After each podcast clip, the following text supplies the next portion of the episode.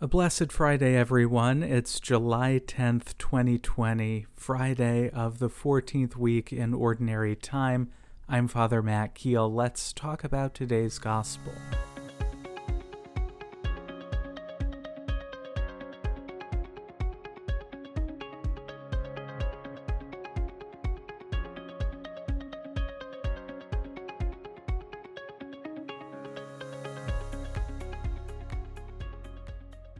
All right, well, today's passage comes from the Gospel of Matthew, chapter 10, verses 16 through 23. Jesus said to his apostles, Behold, I am sending you like sheep in the midst of wolves. So be shrewd as serpents and simple as doves.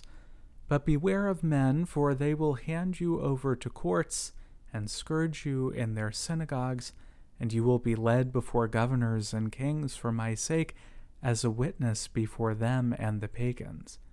When they hand you over, do not worry about how you are to speak or what you are to say. You will be given at that moment what you are to say.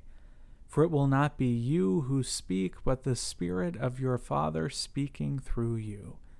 Brother will hand over brother to death, and the father his child. Children will rise up against parents and have them put to death. You will be hated by all because of my name, but whoever endures to the end will be saved. When they persecute you in one town, flee to another.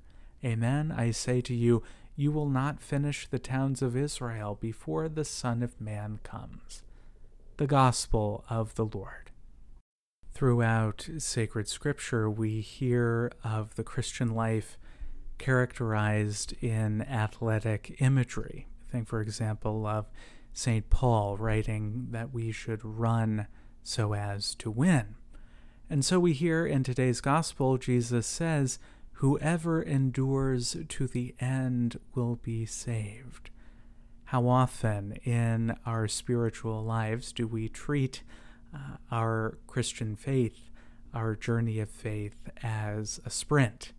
As something that we can begin and end in short order, that we feel that we have accomplished something for which we deserve a medal or something such as that. Rather, we are engaged in something, a journey, a relationship that requires endurance and patient endurance at that the Lord reminds us that there are tremendous difficulties, lots of obstacles that we encounter in professing the faith.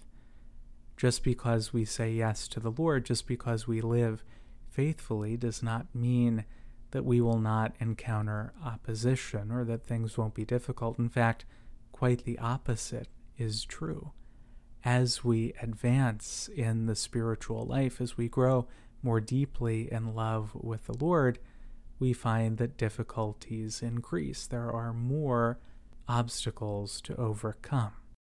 But we know, too, most importantly, that this is not an individual event, that the life of faith is one that is meant to be expressed, meant to be lived in communion, in communion with the Lord Jesus and in communion with our brothers and sisters in Christ.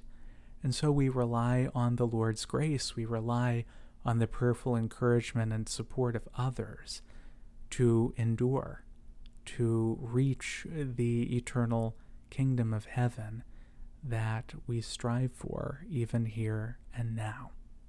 So perhaps today we can ask the Lord for the grace of patient endurance to continue to advance toward the kingdom to grow more deeply in love with Him, and to encourage one another along the way. Well, that's today's reflection. Thank you very much for tuning in. These are brought to you by the Catholic Campus Ministry at William and Mary in Williamsburg, Virginia. To learn more about our ministry and to support our mission, check out our website at tribecatholic.org. And until next time, may the Lord bless you and keep you.